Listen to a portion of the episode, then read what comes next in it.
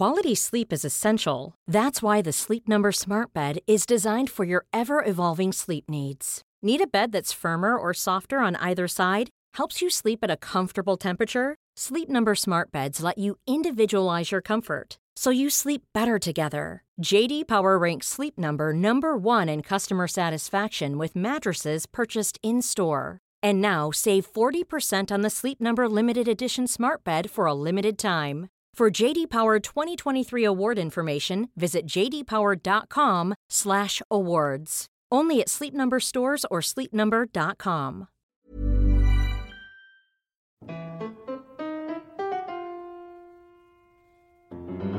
Hello and welcome to Rational Security, the This Is Not Some Superpower Chessboard edition. I'm Shane Harris of the Daily Beast. I am not standing on a superpower chessboard right now. I'm here in our Washington, D.C. studio with my good friends Ben Wittes. Hi, Ben. Hey. Ben, you're looking very sporting today. You're sporting some new accoutrement. Uh, I am? Yeah, on your head. Oh, oh, oh. I'm wearing glasses. You don't wear glasses. Uh, yeah, I do. You do now. Yeah, I'm does aging. now. You do now. I'm aging. They look very smart on you. Thank you. They look very sharp. You, you mean they make him look smart? Uh, well, he he already looks pretty smart. And maybe they make you look smarter. Mm. Are you afraid they make him look dorky? Mark Hoffman with us. I already look dorky. I love his dorkiness.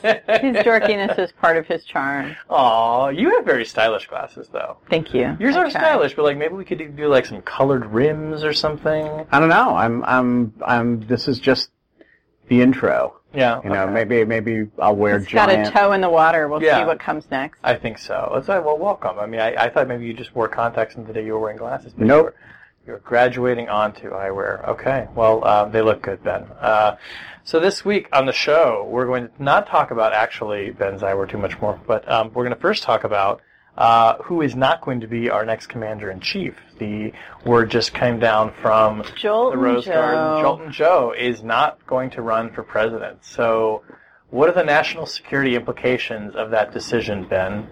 Uh, I can't think of any. Um, I, I, since I think if he had run, he very likely wouldn't have won. Um, I can't think that the marginal of the marginal national security implication of maybe Tammy can though. Well, I guess we can assume that the presidential campaign will now not include a debate over the potential division of Iraq. Oh, that's a good point. That's a good point. We're going to miss that part of the debate. Yeah, and uh, and it'll be interesting to see now, um, since there won't be a Biden v. Hillary on Libya, Mm-hmm. what the Republicans decide to do with Libya in the campaign. Right. Do you guys think he was right? Do you think? I mean, do you think? Let me put it this way: Do you think he was right that he, the window had closed on his opportunity to run this campaign, which is what he said, or would he just not have won? I think if he uh, had wanted to run, it's this kind of thing you're either all in for or you're not doing. Mm-hmm. And he, you know, if you're dithering about a decision this long, even for very good reasons, like he has, you're not all in. And I think that means you're not going to run seriously, even if you say you're going to run. Right. And so, I don't think so, think so much that the time window had closed for an energetic campaign. I think the energy window had closed on Biden, and he's, mm-hmm. his heart just wasn't in it. Yeah. Yeah. I'm not sure what it means to say the window's closed. I think what it means is I decided not to do it. I think that's right. I think that's right. And you know, and I said this. I've said this publicly too. I think the one thing you can take away from this that is good and that nothing changes is I really do think that his public grieving was actually an act of public service. And I think that he talked very openly about dealing with death and the death of children, and it was graceful and it was dignified, and I think everybody can learn something from it. Yeah. So in a sense, if that's his last kind of public act, good on you. Yep. You know, he handled it really, He's an really well. admirable man. He is. Uh, okay, so this week for real on the show, uh, the European Court of Justice may have just knocked the surveillance state back on its heels. Is Russia a resurgent power in the Middle East? And one think tank fellow slash podtech podcaster has a bone to pick with Vladimir Putin. I wonder who that could I be. don't know. He's probably got some great glasses, though. Um, let's start with the first wordplay. I'm going to go first. Um, this is actually a, a European Court of Justice decision that was handed down two weeks ago, right? But we hadn't talked about it yet on the podcast. Uh, it seems like a lot of people are still absorbing. Yeah, this- we we taken two weeks just to figure out what the what hell. the hell it said. Uh, but the long and short of this, and you both kind of correct me if I if I if I get any of the, the key facts wrong, but there is something called the Safe Harbor Agreement that essentially allows American companies like Facebook and Google, who have customers in European countries, to have the data transmitted transatlantically under the, the the assumption that they will afford to those European citizens' data the same level of protection that they would enjoy in their own country.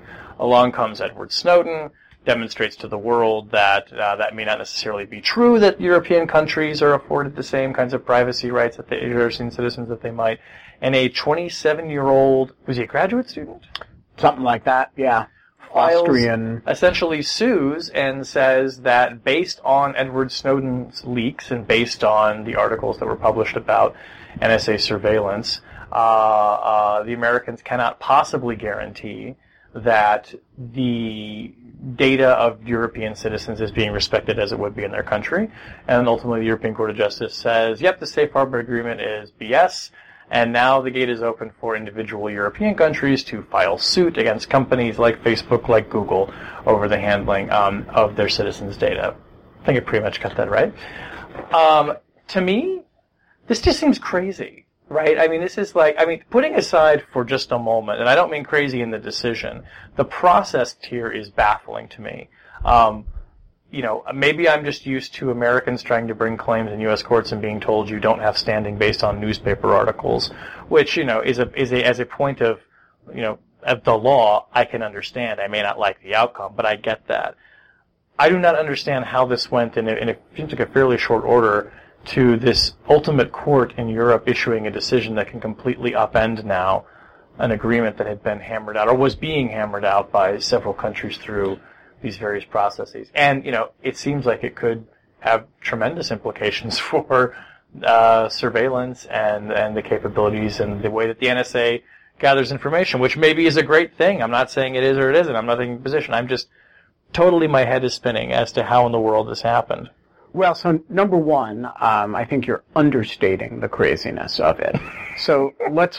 Is kangaroo court too strong a No, that's all like. Li, li, li, No, these are the philosopher kings of the European Union, not a kangaroo It- court. Yeah, if you if you leave aside the the name calling, which I don't tempt me because, um, but I mean, just start with the fact that this is an Austrian national suing a, a, a, a Irish subsidiary of an American company in an international European court uh, in which, uh, sorry, the defendant is actually the Irish Data Protection Authority.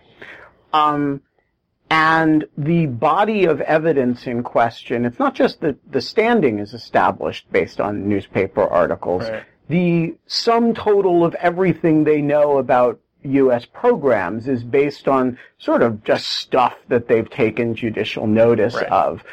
Um, and the results of it are really huge because it's not just about um, companies like Facebook and Google that have large amounts of co- company customer data.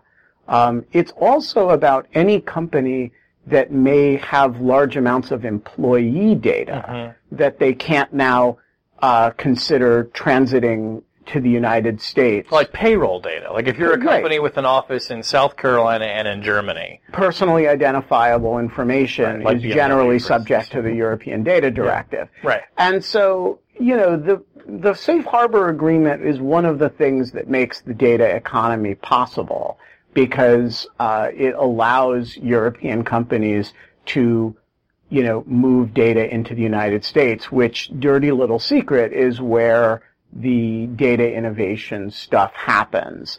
And so it's a very uh, disruptive uh, expression of the values divide between Europe and the United States over the handling of data. And here's the rub. The one thing really wrong in your account of uh, the European, the ECJ opinion is the buying of the assumption that there are there's greater protection uh, for it, you know against uh, this sort of spying if you leave data in Europe. You know, the go- European governments have extremely strong authority to compel companies to provide data, in many cases much stronger than the United States has, and they have uh, fewer restraints, uh, legal restraints, than the United States has. And so the whole thing is kind of based on this fiction that NSA is sort of uniquely uh, has uniquely robust legal authorities relative to European country nationals' data.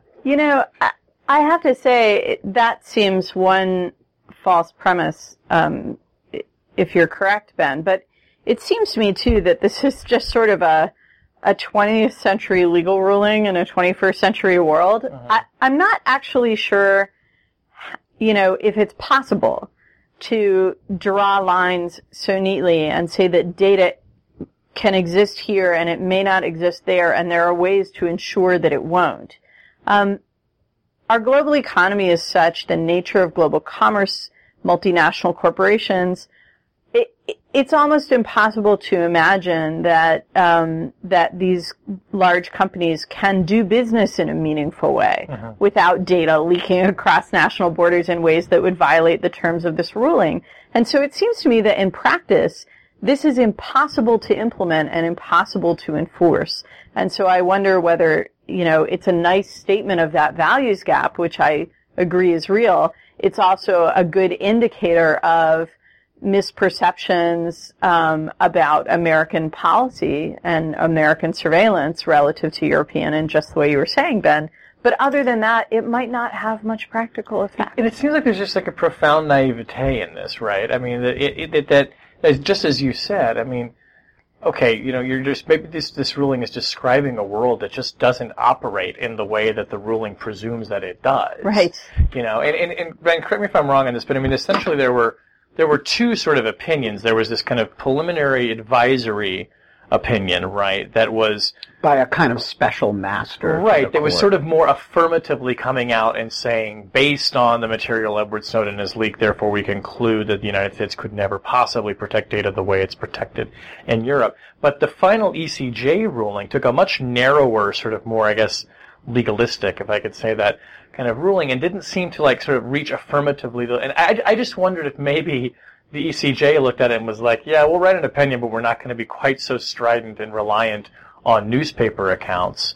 Um, to form, you know, our legal opinion. Well, I don't know. I mean, I, I, so first of all, on, on Tamara's point, I think that the opinion will have enormous practical implications. And the practical implications are that a whole bunch of European data, commission, data privacy commissioners, data protection authorities are now empowered to, uh, you know, regulate transfers to the United States of data that they that used to be covered by a European-wide agreement and used to be beyond their so now you know each country is you know, and some of these countries will try to do things. Um, which sounds like like if individual states decided which federal laws they were going to enforce. Yeah, I mean, European federalism and American federalism are very different, but Europe does have this Europe-wide data data policy that you know the United States doesn't have.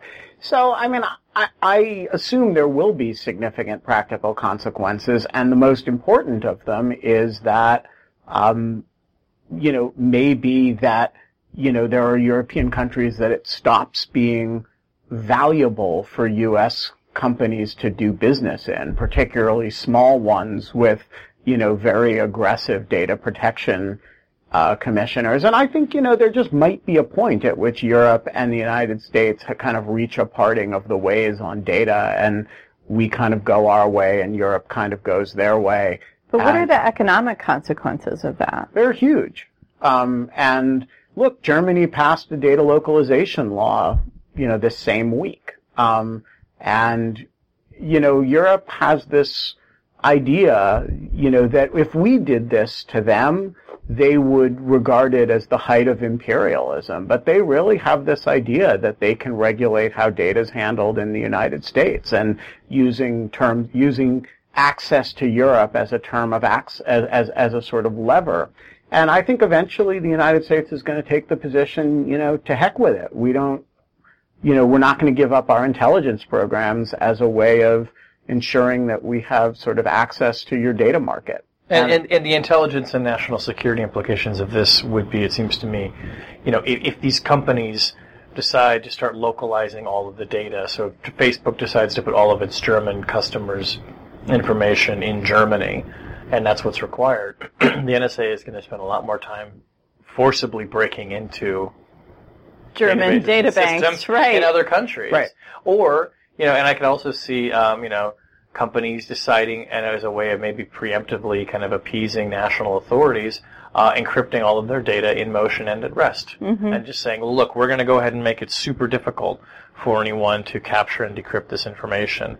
Um, the economic consequences of that may be, you know, perhaps hard to tell, but uh, it, yeah, it just it's, it's from the national security officials' immediate reaction to this seems to be, um, oh shit, this might be a problem. Well, I I mean, I also it just seems to me that in practice and over time, it is impossible for governments to say that certain types of information can't cross state borders.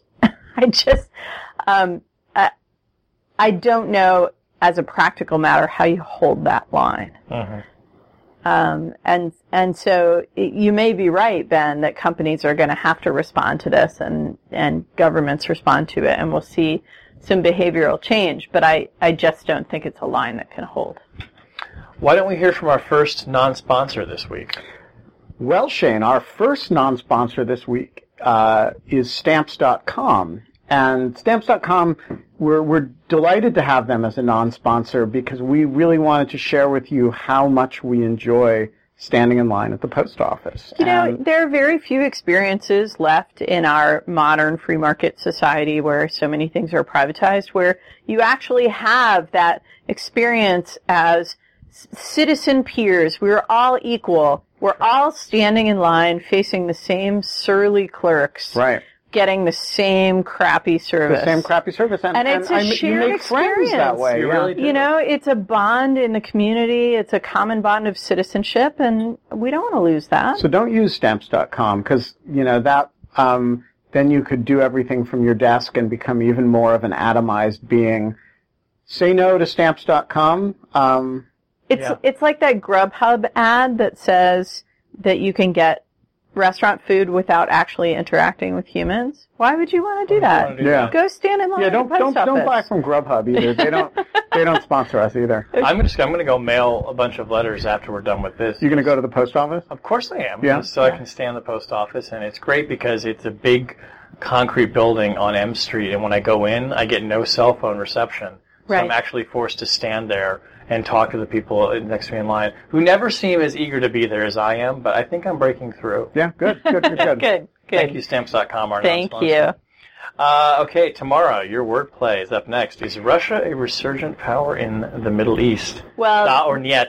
Da or niet? Well, this is the question posed by um, one of my favorite uh, national security columnists, David Ignatius. And one of the reasons I love reading David's column is um, because he does a lot of reporting and because he has um, a lot of history and a lot of um, cont- context to add to the things going on in the world. So this column is um, largely about the figure of Yevgeny Primakov, former prime minister, former intelligence chief, uh, in Russia, but um, but mainly in my world known as Russia's premier Arabist and Middle East policy expert and advisor over many many decades.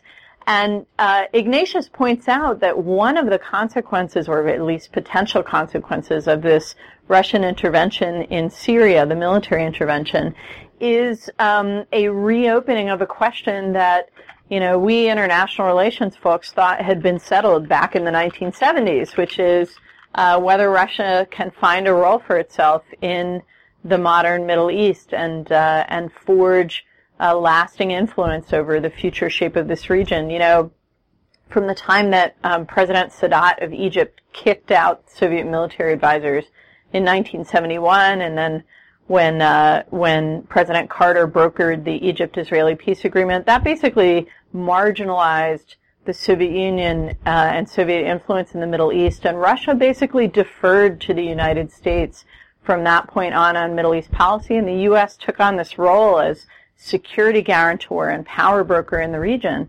And the question is whether Putin is now standing up to that and saying, well, you know, the U.S. is not trying to settle this conflict in Syria that's having vast implications on a broader regional power struggle. I'm going to settle it my way, and uh, and that will give me a foothold to shape the balance of power in the rest of the region over the long term. Um, it's a pretty interesting prospect of something that I think many of us haven't thought about in 20 years.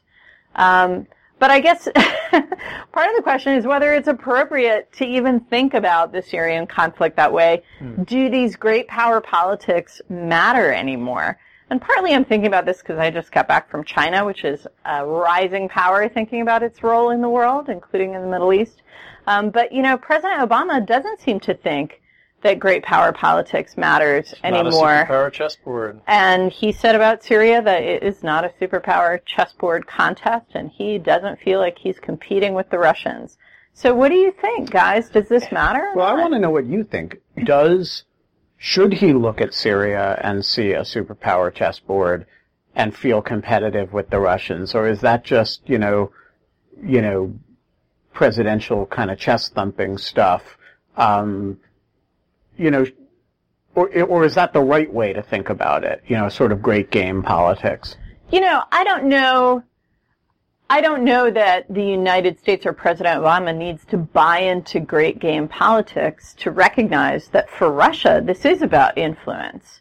Um, even if Obama doesn't define the American role in the Syrian crisis in those terms, Putin clearly does. He's looking to ensure that he has a seat at the table and that when negotiations happen over the end of this conflict, that the view he favors, which is that you need a strong man to push back against v- vacuums and anarchy areas, as he put it, and to fight terrorism, that that's the right way to go. And all this democracy stuff is, is naive and foolhardy and disorderly and unpredictable and dangerous. Um, that's his view. That's his view everywhere in the world and he has a chance to enforce that in concrete terms over American preferences because the U.S. isn't standing up for its preferences. I don't know that that's about sort of geopolitics and the global balance of power, but it is about um, what norms are going to govern the international system. Uh, what I've been sort of Im- impressed by is I lean more towards the yes, you should, should take them seriously as a superpower if for no other reason they have nuclear weapons and regional territorial ambitions. And, you know, I'm perfectly fine with the Cold War chessboard analogy, and maybe it's just because it's what I grew up with and I understand it. But what's impressed me is that the administration's response to this, and intelligence officials too, has almost been to try and sort of dismiss what he's doing as childish or silly or naive and really taking this more like, you know, high-minded, we're not going to get involved, but, you know, uh, we'll point out all the places where uh, he seems to be getting into a quagmire, he's getting in over his head, he doesn't know what he's doing. It feels more like schoolyard taunting to me than it does somebody sort of affirmatively putting forward, you know, a kind of countervision. Putin's schoolyard taunting or Obama? Obama schoolyard taunting. Ah. So Putin is thumping his chest, and Obama's. It's sort of like yeah, like I'm not gonna, I'm gonna ignore you. I'm gonna let the child throw his tantrum, mm-hmm. and it that, that that doesn't seem to me like the smart strategy in the long run. So what is the right strategy other than the one we're going to get to in the third segment? Well, if I knew that, I'd run for president. No, you wouldn't. I would be a great president. you would be a great president, but but you wouldn't run. You'd be a, no. So what, what? I mean, what should the strategy toward Putin be? aggressive confrontation? No, I don't think so. But I think it lies somewhere between you know the sort of you know crossing your arms. I'm not paying attention to you, seeming dismissal and outright aggression. Um, you know, and look, maybe I'm wrong about this. Maybe Obama is absolutely right that just let him get deeper and deeper, Putin deeper and deeper into this, and eventually he will be eaten in the quicksands of Syria, and I'll have been right. But it feels a little bit like the no drama Obama, don't do stupid shit doctrine is kind of putting us in the position of just not saying much of anything. Yeah, but and that doesn't well, feel right. This is I to let other people do stupid shit doctrine. Yeah, I guess so. But I think either of the alternatives you pose, you know, either do nothing or push back hard, Those are both about reacting to Putin's behavior, and neither of them are about standing up for American interests. And I think the underlying problem in American policy in dealing with Putin more generally, but in the Syrian crisis in particular, is that there isn't a clear articulation of what American interests are at stake here and in what way. Hmm. And, you know, hmm. it's not a question of standing up to Putin for the sake of standing up to Putin because we're in a global power competition and it's zero sum. So if he steps up, that means he's pushing us back. It's more about standing up for your own interests and not allowing others to get in the way of your ability to achieve them. But if you haven't clearly defined your interests or you know, which is also possible, you've concluded that you don't actually have any major interests in mm-hmm. Syria, then maybe you do nothing. Okay, speaking of doing nothing, why don't we hear from our next non-sponsor? Our next non-sponsor this week is Squarespace.com.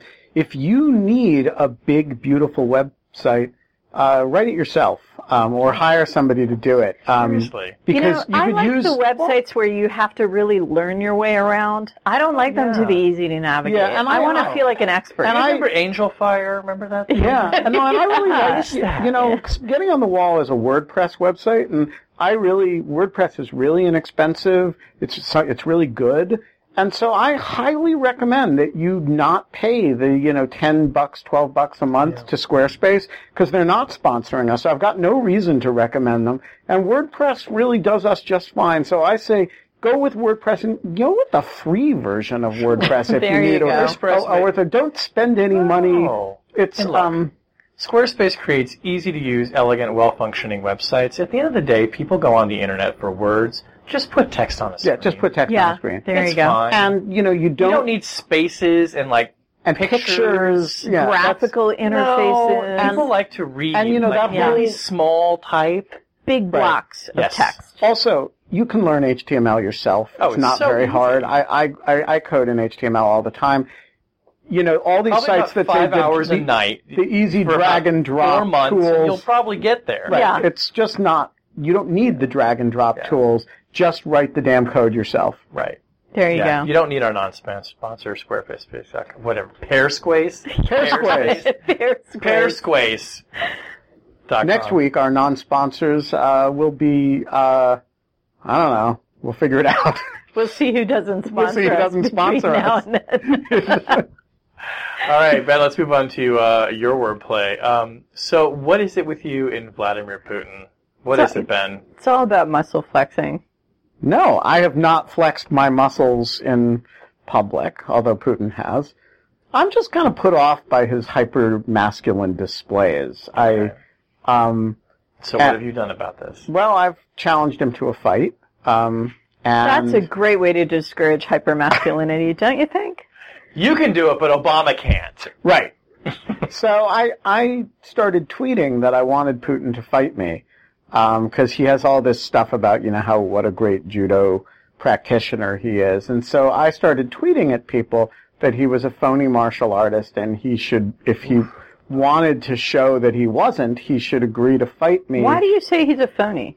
Because I've watched his videos and they're all like, they, it looks really faked. It looks like it's a whole lot of people taking falls for him, which is, Do you course, think it's all a big stunt just to make him look tough? yeah, just like I don't really think he wrestled with a bear that wasn't, you know, Drugged. A trained bear. tra- or something, you know. And I don't think when he scores A drugged trained eight or nine goals against, you know, NHL hockey players, it was because they were really trying to stop him. And because their families were like in a cell someplace. Right. I don't. I just don't believe that. So my line to Putin is, "I will meet you anytime, any place that you don't have the authority to have me arrested."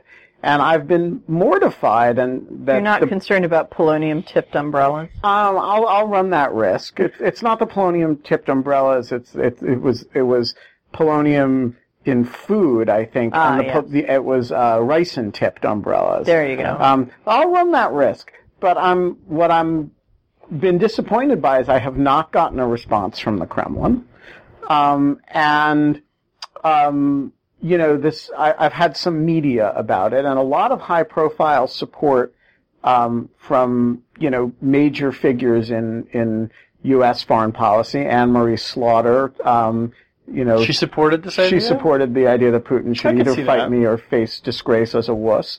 Um, Yeah, he's, he's really working hard to discourage hypermasculinity. for, former ambassador to Russia, Mike McFaul, has supported this campaign, um, as has Garry Kasparov.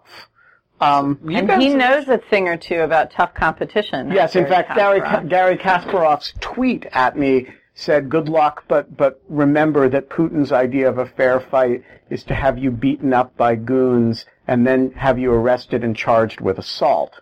Which is, of course, why I want to do the fight in somewhere where he doesn't have Where, I, if you could pick a venue, like would it be like what, like like a thriller in Manila? Would you? Uh, Well, go now I've Vegas? asked uh, Toomas Ilves, the president of Estonia, to host the fight. Oh, that's a good Um, idea. I thought Ilves, you know, who's a, a great Twitter presence, by the way, you should all follow President Ilves, um, would be, Estonia would be the perfect place. Um, the Baltics. sure. I've been surprised that he has not responded yet, but I'm waiting on that. He might have one or two matters of state. yeah, uh, well, what other, what could be more important than this? But he must have like a lot of interns running that Twitter account. Yeah, um, and then um, so I, I'd be fine with any of the Eastern European states, but really I'm fine with you know Belarus. I mean anywhere Really? that, that that he does not have the power to have me arrested, I will fight him. Yeah, Can't we go someplace glamorous? Because we're obviously going to have to do a live show. I'll do Yeah. Las Vegas. I mean, How about Miami? Oh, I like it. Sure, in the winter. I offered to come to Mud New York wrestling for the and There's a general. lot of Russians in Miami. I offered to come to New York for the General Assembly session, but no. I think that you're actually you, you are closer to President Obama uh, uh, in, in his dealing with Putin than you than you may appreciate. Yeah, because The I think taunting, emasculating, you know. Ignoring the schoolyard Ignoring. bully. But I mean, there really is. Oh, a- he's the schoolyard bully this time, though. There really is a serious side to this, though. I mean, do you think that there that it is unconnected that a guy who presents himself the way Putin does behaves the way Putin behaves?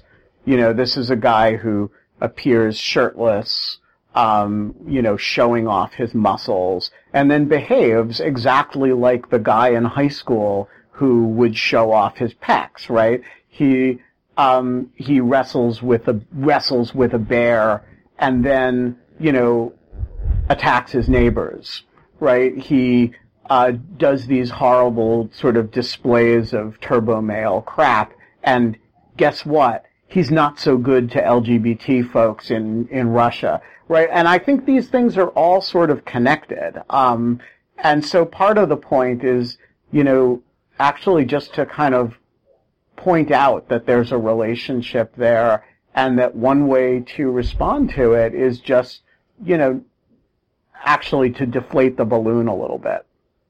Well, I hope he responds to you, and uh, that we can be doing a live cast someplace that's Not Moscow. not Moscow. To rumble in the jungle. Reykjavik. The Rumble. Ooh, the Rumble in Reykjavik. What did you say? The rumble in Reykjavik. I like Okay. it. Let's do it. That's good. I mean, this is getting very Cold War. Field trip. Going back to Reykjavik. Back Yeah. to Reykjavik. Settle it again. It's gonna be just like it's gonna be just like Rocky Four. And it was, it was 1976.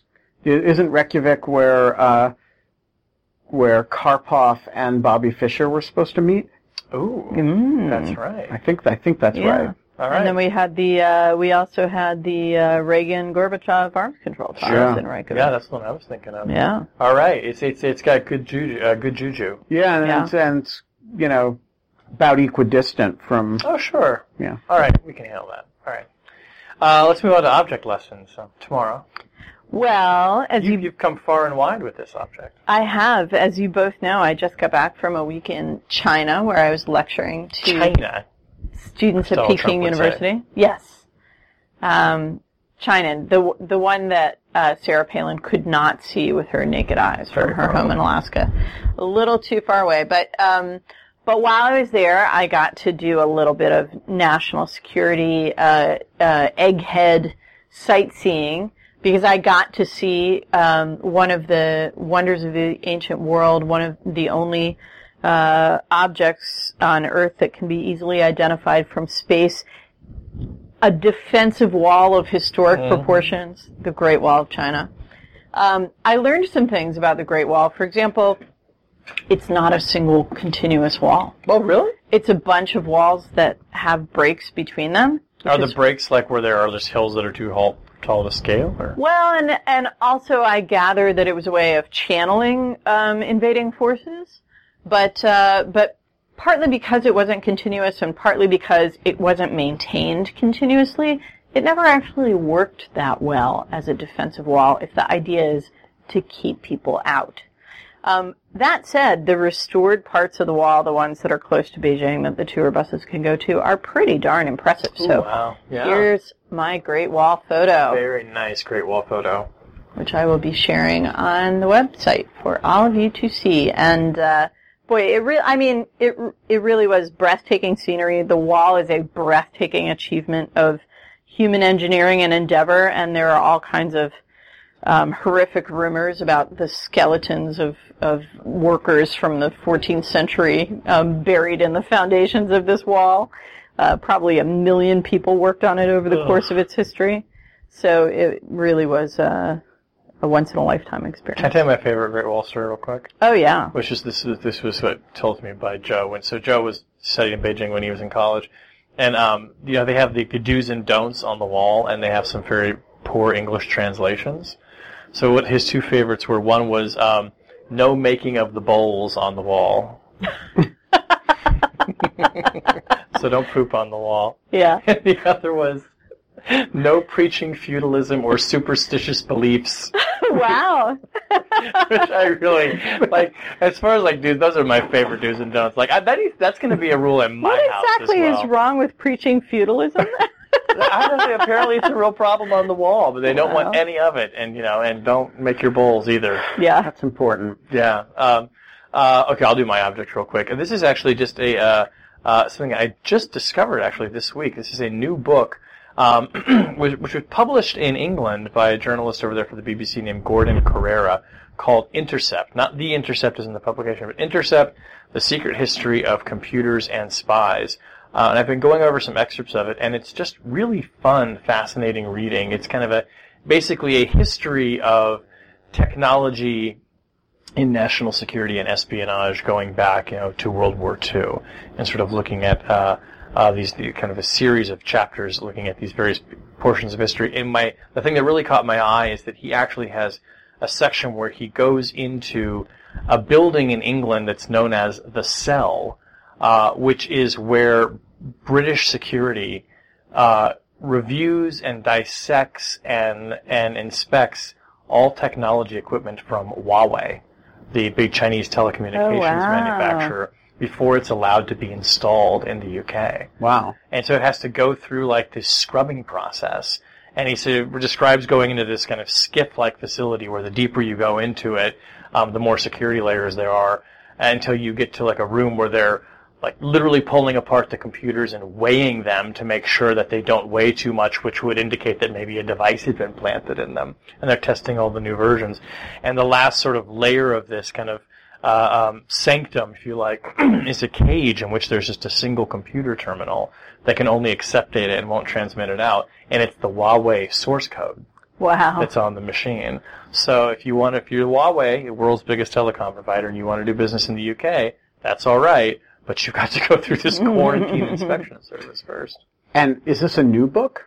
It is new. It came out apparently last year. I haven't heard a lot about it, um, and and I confess I don't know uh, a ton about his other work, but he has written a number of other uh, books on national security topics. Gordon Corera, uh, and yeah, this excerpt that I checked out was terrific. So you can get it on Amazon. I think you have to get the UK Kindle version, but you can order it uh, uh, through other sellers in hard copy. You should uh, review it for Lawfare. yeah. Maybe, yeah. There you when I go. find some time. Sounds fascinating. Yeah, well, really from cool. the sublime to the ridiculous. My object lesson is my goodbye present from one Wells Bennett, who, as you know, was my object lesson last week and who has departed Lawfare, but uh, we can't tell He's you. He's now an object we, list we cannot tell you where he's gone. Um, as a goodbye present, uh, Wells gave me uh, a mock award, which a picture of which I immediately tweeted. And the funny thing about it was that uh, lots of people on Twitter seemed to take it seriously, although they couldn't figure out quite what it was. So the award reads, in recognition of his superior efforts in undermining civil liberties, and with the utmost gratitude for services rendered, the National Security Establishment proudly presents its 2015 Handmaiden of Power Award to Benjamin Wittes, editor-in-chief of Lawfare. Thanks for towing the company line. Great, great. So here's the hilarious thing. I'll put an image of the award up on our show page. Handmaiden of Power. The Handmaiden of Power Award. But here's the hilarious That should go thing. in your bio. the, the hilarious thing about this. Um, some people on Twitter seem to think it was a real award from the national security establishment, as Because though, of course you would get an award like that, Ben. Right. That of course, there is such an establishment. and then some awards. people, some people on Twitter, a larger group, seem to think it was a mock award presented by, you know, my political foes, like, you know, like the ACLU or something had given They didn't me- understand it was given in love. They Which would still be funny. Right, would, right. By the way. exactly. By the way, and you know, would go and accept it from the ACLU in good humor. I memo to the ACLU. Uh, that's actually not a bad idea. Presenting mock awards. I'm not nominating myself, but um, um, you know eh, that would be pretty funny too. Um, but nobody seemed to get that it was uh, something in jest with me as part of the jest. So I'm posting it in the spirit in which it was actually meant, uh, and um, enjoy. Yeah. That's a beautiful award. It's what a a, beautiful tribute, Ben. Yeah, I, They you like can carry you. it with They pride. really, really like you. God, I want one now. Uh, we should all strive for greatness. Uh, well, that brings us to the end of the show this week. Rational Security is a production of Spaghetti on the Wall Productions. You can find links to our other show pages at spaghettionthewallproductions.com. While you're there, you will not find any offers or deals from Squarespace Space or Stamps.com. Maybe from Pearpace, Yeah, or or Or s- comp, camp stop, Camps.net. yeah. whom you should patronize. Definitely, as we do. Uh, you can follow us on Twitter at RATL Security. Wait, are we brought to you this week by the long line at the post office? Yeah, we are Yeah. brought to you this week by the long line at the post office. And everyone who's sitting in that long line listening to this podcast. Right. You're going to be able to listen to a full podcast if you don't buy from stamps.com because that's how much time you'll spend in line at the post office. There now, you now, go. now you're sounding like someone who's actually endorsing stamps.com, which I'm no, saying we are not giving- doing here. We, we're don't enriching people's lives, giving them a chance to listen to the lo- to the podcast and stand in line Exactly. at You'll the same it. time. We're there with you in line. Yes. Um, if, if you download our podcast on any of your favorite uh, podcasting apps, be sure to please leave us a five star rating and a comment. We'd really appreciate it. Five stars. That's right. Uh, the podcast is edited by Jen Powell. Our music is performed this week by Putin is a Pussy Riot. Very nice good. one. Yeah, you like that one? That was a good one. Uh, no, of course, our music is performed, as always, by Sophia Yan. You know this. Who I don't think is fighting Vladimir Putin anytime in the near future. Although I would, would whoop his ass. I would, I so would, would. totally want to see. There is a great. And great, she plays piano far better. far than better does than he. Putin. There is a great video of of Sophia boxing um, in in Hong Kong, uh, and I would not want to be Putin on the other end of that. No, she could also totally take him down in a head-to-head piano match. Yeah. He can't play piano. That's his next thing. He's going to try and pass himself off as Right. a concert pianist. It's not going to work. Concert penis, maybe. Did you just say that? No, I didn't say any of that. On behalf of my friends Ben Wittes and Tamara Cofman Wittes, I'm Shane Harris. We'll see you next week. Thanks for listening.